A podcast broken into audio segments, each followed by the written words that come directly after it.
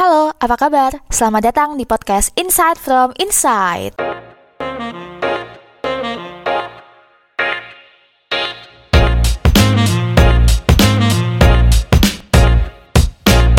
Hai, episode 4 masih bersama dengan Isna.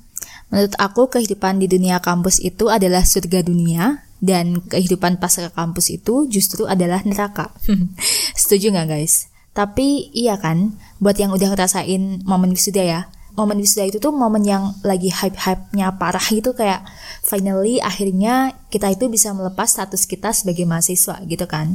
Terus kayak ini loh my best moments when I completely accomplished my bachelor's degree gitu, dan sedikit orang sebenarnya yang menyadari kalau hari itu tuh fase kehidupan yang baru itu baru aja dimulai, dan gue bukan bagian dari orang itu gitu.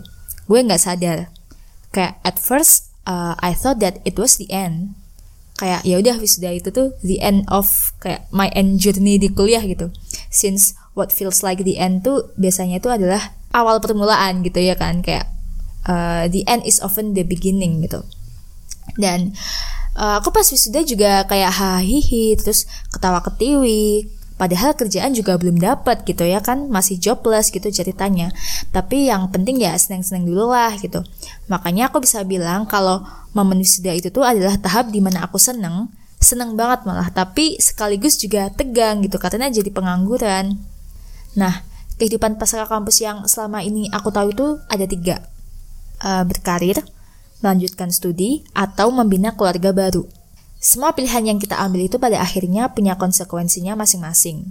Faktanya, melanjutkan studi itu nggak gampang. Membina keluarga dan cari kerja itu tuh juga nggak mudah gitu. Apapun pendapat yang lo tahu tentang dunia pasca kampus, yang terpenting dari itu semua adalah kesadaran dari diri kita sendiri untuk mempersiapkannya. Kali ini aku akan bahas tentang dunia pasca kampus, tapi khusus opsi yang mencari kerja. Dimana setiap orang kan pastinya mau bekerja ya kan, nggak mau jadi pengangguran gitu, terus dapat duit, udah ngeset target segala macam, tapi ya pada akhirnya selalu ada aja realita yang kita hadapi, dan mungkin hasilnya emang seringkali nggak sesuai dengan ekspektasi kita di awal gitu. Dan pernah juga dengar ada pepatah yang bilang kalau bermimpilah setinggi mungkin. Jadi kalau misalnya mimpi lo itu nggak terwujud, at least mimpi lo itu masih bisa nyangkut di langit ketujuh atau nyangkut di awan gitu, ya kan? Tapi justru kesempatan yang tertunda itu biasanya tuh bisa membuka jalan dan kesempatan bagi kita supaya kita bisa lebih bisa mengeksplor diri kita sendiri, terus kita bisa lebih tahu potensi serta core value kita itu ada di mana gitu. Jadi singkatnya kita jadi lebih tahu purpose life kita itu mau kemana. Aku pun sebagai job seeker juga merasakan ya struggle-nya cari-cari kerjaan gitu. Dulu sebelum pandemi gini, kayak ada kesempatan buat tes di Bandung, Jakarta tuh ya udah aku sikat aja gitu. Bahkan pas udah di Jakarta, ada tes di Surabaya pun tuh juga ya udah sikat dulu aja gitu loh, Bray. Sebagai fresh graduate, kayak effort yang dikeluarin dari segi waktu, tenaga, dan juga biaya itu tuh kerasa banget ya. Apalagi kalau kita itu dapat tes di luar kota gitu. Jadi kita harus ngeluarin biaya buat transport, terus juga mungkin harus berangkat sehari sebelumnya, dan juga harus mikir nginep di mana gitu. Jadi emang keluar biayanya tuh makin-makin gitu. Nah, terus ketiban pandemi seperti ini semuanya jadi serba online dan serba virtual gitu. Dari mulai online assessment, FGD, LGD, interview, bahkan onboarding dari program kerjanya pun pas udah keterima itu juga serba virtual gitu. Jadi kayak thanks to teknologi gitu ya. Mungkin it seems effortless ya buat job seeker gitu, karena yang kita butuhkan dan kita siapin itu adalah hardware dan juga koneksi internet yang stabil. Tapi bedanya sama sebelum pandemi apa? Lowongan kerja pas pandemi gini tuh semakin sedikit gitu. Dan jumlah fresh graduate-nya pun tuh juga makin banyak gitu kan, which means banyak kandidat yang sebenarnya punya kapabilitas dan skill yang jauh lebih tinggi dari kita gitu. Bahkan kalau boleh jujur ya, kayak titel lo lulusan dari univ mana itu tuh sebenarnya nggak ngaruh, karena yang membuat lo spesial dan yang membuat lo beda dengan kandidat yang lain itu adalah skill yang bisa lo tunjukin gitu. Karena perusahaan yang bakal nge-hire lo itu sebenarnya butuh ide lo, butuh inovasi lo, dan apakah lo itu tuh bisa kasih impact yang positif ke perusahaan itu atau enggak gitu. Karena kan ya perusahaan maunya profit ya. Jadi ya kata aku yang paling penting buat kita sebagai fresh graduate maupun yang masih kuliah adalah gimana cara kita ningkatin kualitas diri kita supaya kita bisa spesial dibandingkan dengan ribuan orang-orang di luar sana. Duh, tapi kok kedengarannya kayak aku expert banget ya ngomongin kehidupan pasca kampus gitu. Padahal ya masih noob aja sebenarnya. Nah, ngomongin tentang realita kehidupan pasca kampus, kali ini aku akan mengundang salah satu narasumber yang mau berbagi pengalaman dan juga struggle-nya sebagai seorang fresh graduate dalam hal menemukan passion dan menemukan pekerjaan dia yang sesuai passion gitulah. Nah, inilah dia Prayogo Putra. Apa kabar Putra? Baik. Nah, Putra ini adalah konco sekaligus saksi hidup sambatan-sambatan dalam mencari passion kali ya kalau boleh dibilang. Coba dong Put, maneh perkenalkan diri maneh ke pendengar-pendengar di sini. Halo, perkenalkan saya Putra, teman sejawat Isna Nuraini dari SMA. Ya lengkap dong Put. Aku lulusan teknik sipil ITB tahun lalu. Sekarang bekerja di BPPW Jabar sebagai konsultan individu. BPPW Jabar itu singkatannya apa? Jadi BPPW Jabar itu adalah Balai Perencanaan Permukiman Wilayah Jawa Barat, yang mana merupakan lembaga pemerintahan di bawah Ditjen Cipta Karya Kementerian PUPR. Oh, keren banget ya buat jadi insinyur sipil gitu yang. Terus mana dulu sidangnya kamu pakai tema dress code Blackpink gitu kan? Boleh tolong ceritain nggak Put dulu TA kamu itu tentang apa? Ini harus mengingat kenangan kelam itu lagi ya jadinya ya. Jadi dulu tuh TA aku tuh kebetulan sudah ditentuin sama prodi aku. Dan kebetulan juga saat mengerjakan TA tuh kita udah dibagi kelompok-kelompok gitu. Iya.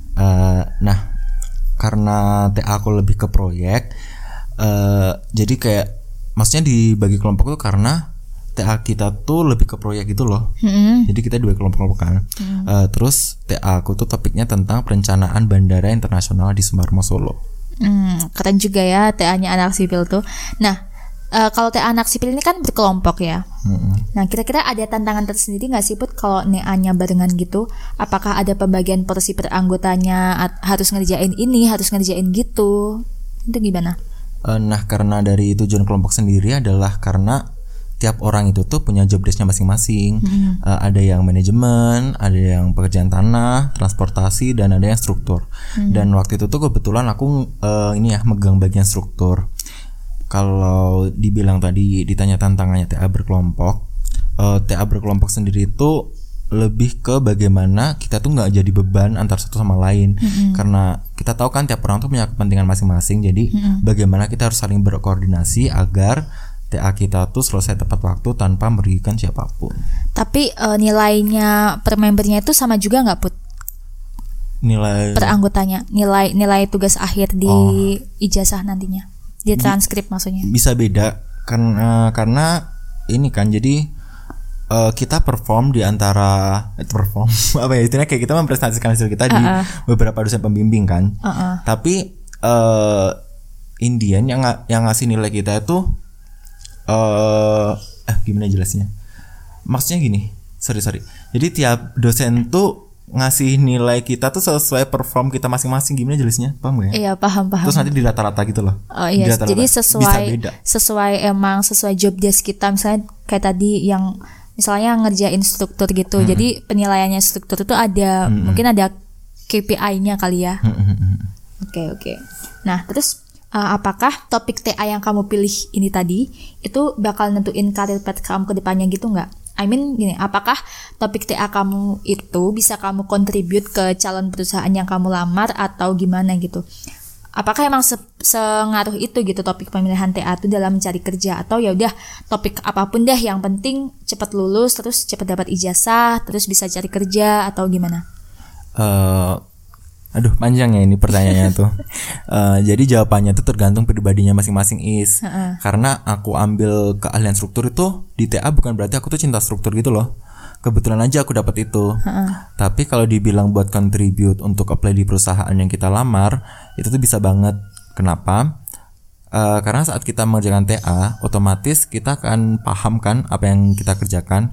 Nah, itu tuh bisa jadi modal buat kita kalau in case ntar kalau pas proses lamar kerja ditanya soal tentang TA, kita tuh kayak bisa jawab gitu. Oh ya, paham. Terus apakah sementing itu topik TA? Ya, bisa jadi ya. Kayak di awal tadi sih tergantung masing-masing gitu loh. Aduh, gimana ya bahasanya, belibet nih. Gini deh, jadi aku bagi aja jadi 3. Menurut aku nih, menurut aku jadi bagi 3. Yang pertama tuh ada golongan yang lurus. Jadi dia tuh udah tahu passion dia tuh apa, terus dia tuh ngambil TA untuk menunjang passionnya dia itu. Dan terakhir dia bakal apply ke perusahaan yang menampung passion dia itu. Kedua, ada golongan belok. Golongan ini tuh ngapain sih aku sebut belok? Karena golongan ini tuh terjebak di hal yang bukan passion dia, tapi dia tuh dipaksa lulus dari situ. So, dia mengerjakan kebelokan dia, dan setelah itu dia lulus terus mengelamar ke perusahaan yang mampu atau yang mau, maksudnya yang dapat menampung kebelokan dia itu. Dan yang terakhir adalah golongan tersesat. Kenapa gitu? Karena selama kuliah dia cuma bisa ngalir dan dia tidak tahu dia harus kerja atau berkarir di mana. Nah, golongan ini tuh biasanya lumayan ngerti, lumayan enggak gitu lah ya pokoknya. Dan kalau buat ngelamar kerja yang bisa di show off ya apa aja yang dia tangkap selama kuliah itu. Cari kerjanya gimana ya, apapun lah di apply, selama kayak di awal ada syarat jurusan dia masuk, ya udah apply kayak gitu. Oh iya, kayak program manajemen trainee gitu kan, yang dia emang requirement-nya all major gitu kan. Kayak gitu-gitu. Nah, terus abis wisuda dulu tuh kamu ada keinginan buat ngapain gitu nggak, Put? Atau abis wisuda kan tuh kadang-kadang hari Sabtu tuh, terus hari Minggunya refleksi diri gitu kan, kayak aku harus kemana ya gitu. Terus hari Senin baru cari kerja, aktif nyari kerja atau gimana?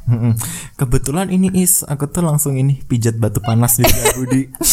Karena capek ya kalau di kampus, lelah kehidupan kampus lebih tepatnya tuh.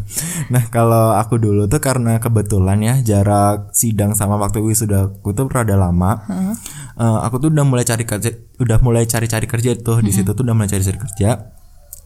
Dan ini sih kayak dibawa santai aja, terus sambil main-main, terus kayak ya gitulah, sambil bersenda gurau gitulah pokoknya mah. Chill lah ya, chill. Sambil nonton anime enggak sih? Enggak, anjir, enggak. Itu kalau maneh. Aku udah enggak wibu. Terus dari kamu lulus itu ya, sampai dapat pekerjaan yang sekarang itu durasinya berapa lama, Put? Berapa lama ya? Kayak dari Juli, Agustus sampai Maret, 7 bulanan. Nah, terus tapi kamu kan dulu sempat nomaden di Jakarta ya selama beberapa bulan dengan status masih job seeker gitu. Nah, itu tuh pasti struggling banget dong, Put, kayak kita tuh masih dapat biaya bulanan dari orang tua gitu, tapi kita kamu memutuskan buat tinggal di Jakarta, yang mana kayak Jakarta kan biaya hidupnya lebih tinggi daripada di Bandung gitu kan. Nah, itu gimana sih strugglingnya dulu? Nah, itu sebenarnya tuh masa-masa yang indah btw kalau diinget-inget tuh. Kenapa? Karena kayak berapa bulan baru tinggal di Jakarta tuh kayak udah tau nggak sih trayek busway itu nggak usah lihat aplikasi apa itu Trafi, nggak usah lihat itu lagi, itu nggak usah, kayak itu sebuah achievement sangat inilah, sangat berharga lah ya, pengalaman hidup di Jakarta. Emang dulu tinggal di mana sih, Put? Dulu tuh jadi aku sempat pindah dari awalnya tuh yang di Jakarta Pusat, daerah Galur, tau nggak? Enggak, taunya tuh ini. Gambir, GI gitu. Yang disebutin tuh kawasan elit ya, bukan. Itu ini deket Pasar Senen Cempaka Putih, tahu kan? Iya, tahu. Di situ lapangan itu ada perkampungan lah di situ lah ya. Terus karena ya kurang nyaman, terus pindah ke Jakarta Timur. Soalnya itu ada teman waktu itu di Kampung Melayu. Oh, itu gara-gara ada teman atau emang karena deket tempat karaoke di PG Susililitan? Nggak, ada temen kayak gitu. Terus nah itu tuh kayak masa-masa dilema aku sebenarnya ya. Sebenarnya sampai sekarang sih masih dilema. Iya. Kenapa dilema? Karena di saat itu tuh bingung lah harus bekerja di mana. Jujur ya, dulu aku tuh masih ngejar target yang tinggi-tinggi gitu loh. Kayak masuk perusahaan kontraktor yang sering banyak dapat proyek nasional. Kayak aku mikirnya tuh bisa lah ya masuk sini, bisa lah ya masuk itu, dan oh yang depannya W itu. Ya nggak boleh sebut merek. Nggak boleh sebut merek. Itu terus kayak, dan ternyata ya begitulah ya, nggak semudah mengembalikan telapak tangan lah ya, Putra, kayak gitu. Terus mulai dari situ tuh aku mulai mencoba segala peluang dan akhirnya menemukan yang cukup sesuai dengan diriku di Bandung BTW tuh. Kayak di Bandung lagi gitu. Enak banget sih tapi ya ini kayak hidup di Bandung gitu. Suasananya ya. Adem, lovely emang. Nah, terus tapi dulu sempat kepikiran mau murtad dari karir pet kamu gitu enggak, Put? Karena kayak kan awalnya idealis nih ya kan. Nah, tapi dengan mengejar keidealisan kita tuh ternyata ya susah sekali gitu. Jadi kayak kepikiran buat masukin lamaran ke portal job sana sini gitu supaya bisa dapet, yang penting kerja dulu dapet duit gitu, atau gimana? Sempat dulu tuh sempet banget kayak kepikiran mau murtad dari jurusan yang aku lulus ini ya. Tapi ya ini bisa disebut alhamdulillah atau enggak, tapi dihalangin oleh malaikat penjaga aku. Siapa tuh? Kakak aku. Kenapa emangnya, Put? Mungkin karena kakak aku lebih senior lah ya, dia udah ngerti lah ya kayak asam garam kehidupan kayak gitu. Jadi kayak ya gitulah, mungkin nggak ingin adiknya ini mungkin ya apa sih terjatuh di lubang buaya gitu mungkin. Jadi gitu, jadi kayak gitulah. Terus udah pernah sih itu, waktu itu tuh hampir keterima di jadi apa sih suatu divisi non sipil lah ya pokoknya di perusahaan FMCG, tapi dilarang ya sama kakakku dilarang. Ya begitulah, dulu aku tuh kayak gampang disetir gitu orangnya. Semoga sekarang enggak sih. Amin. Nah, terus apakah pekerjaan yang kamu sekarang ini tuh udah sesuai sama passion kamu gitu apa belum? Atau kamu merasa nemuin kebahagiaan kamu enggak sih dengan kamu ngerjain job desk kamu sehari-harinya dari hari Senin sampai hari Jumat gitu? Atau mungkin kamu harus dengerin episode yang kedua dulu tentang menemukan ikigai gitu. Mungkin. Apakah kamu sudah merasakan pekerjaan kamu itu seperti ini? Alhamdulillah wa syukurilah ya, tanpa mendengarkan episode 2. Mungkin nanti episode 2 nanti kita dengerin. Siap. Alhamdulillah wa syukurilahnya tuh sekali jalan tuh langsung enak gitu loh di sini di tempat aku kerja tuh. Enggak tahu kenapa ya, padahal aku tuh ini sih enggak punya pengalaman kerja gitu di tempat lain.